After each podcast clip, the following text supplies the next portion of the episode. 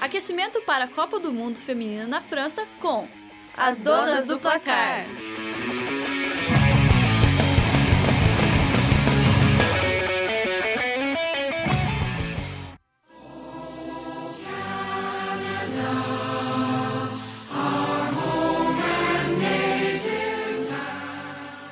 A seleção feminina de futebol canadense é atualmente a quinta colocada no ranking internacional da FIFA. Classificada pela primeira vez em 1995, a seleção canadense segue para a França para disputar sua sétima consecutiva Copa do Mundo das Mulheres esse ano. Conhecido internacionalmente pela tradição no hóquei, o Canadá vem se firmando como referência também no futebol feminino.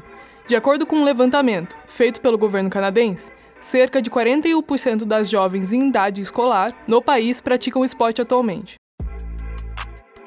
Sede da Copa do Mundo das Mulheres em 2015, o país se classificou tranquilamente para a Copa do Mundo da França, com quatro vitórias sobre Jamaica, Cuba, Costa Rica e Panamá no torneio classificatório da CONCACAF. O time perdeu apenas para os Estados Unidos na final e ficou com o segundo lugar. O desempenho da seleção em competições internacionais tem alguns destaques. As canadenses são donas de duas medalhas de bronze olímpicas, conquistadas no Rio de Janeiro em 2016 e em Londres em 2012. Já em Copas do Mundo, o desempenho não foi dos melhores. Em quatro das seis edições que participou, as canadenses caíram ainda na fase de grupos. Em 2015, quando sediaram a competição, o time encerrou sua participação nas quartas de final.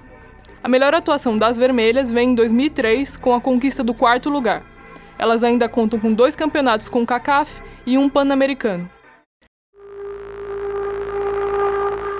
Em 2018, a Associação Canadense de Futebol saiu na frente no debate sobre paridade salarial e fomento das modalidades femininas do esporte. A instituição seguiu a postura progressista geralmente adotada pelo país e se diferenciou da potência Estados Unidos, ao chamar a equipe para discutir um novo acordo de compensação que deve durar até 2020, ano de Olimpíadas.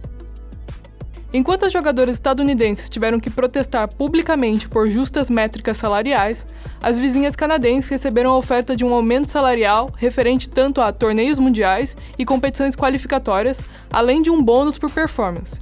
De acordo com a associação, tudo foi pensado para o incentivo do esporte e para que o grupo de atletas pudesse focar exclusivamente na modalidade.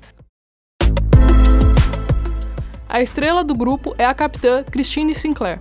Além de maior referência dentro e fora de campo, Christine é a maior goleadora da história do país entre homens e mulheres. A atacante atualmente defende o Portland Thorns, nos Estados Unidos. Pela seleção francesa, essa vai ser a quinta Copa do Mundo disputada pela jogadora.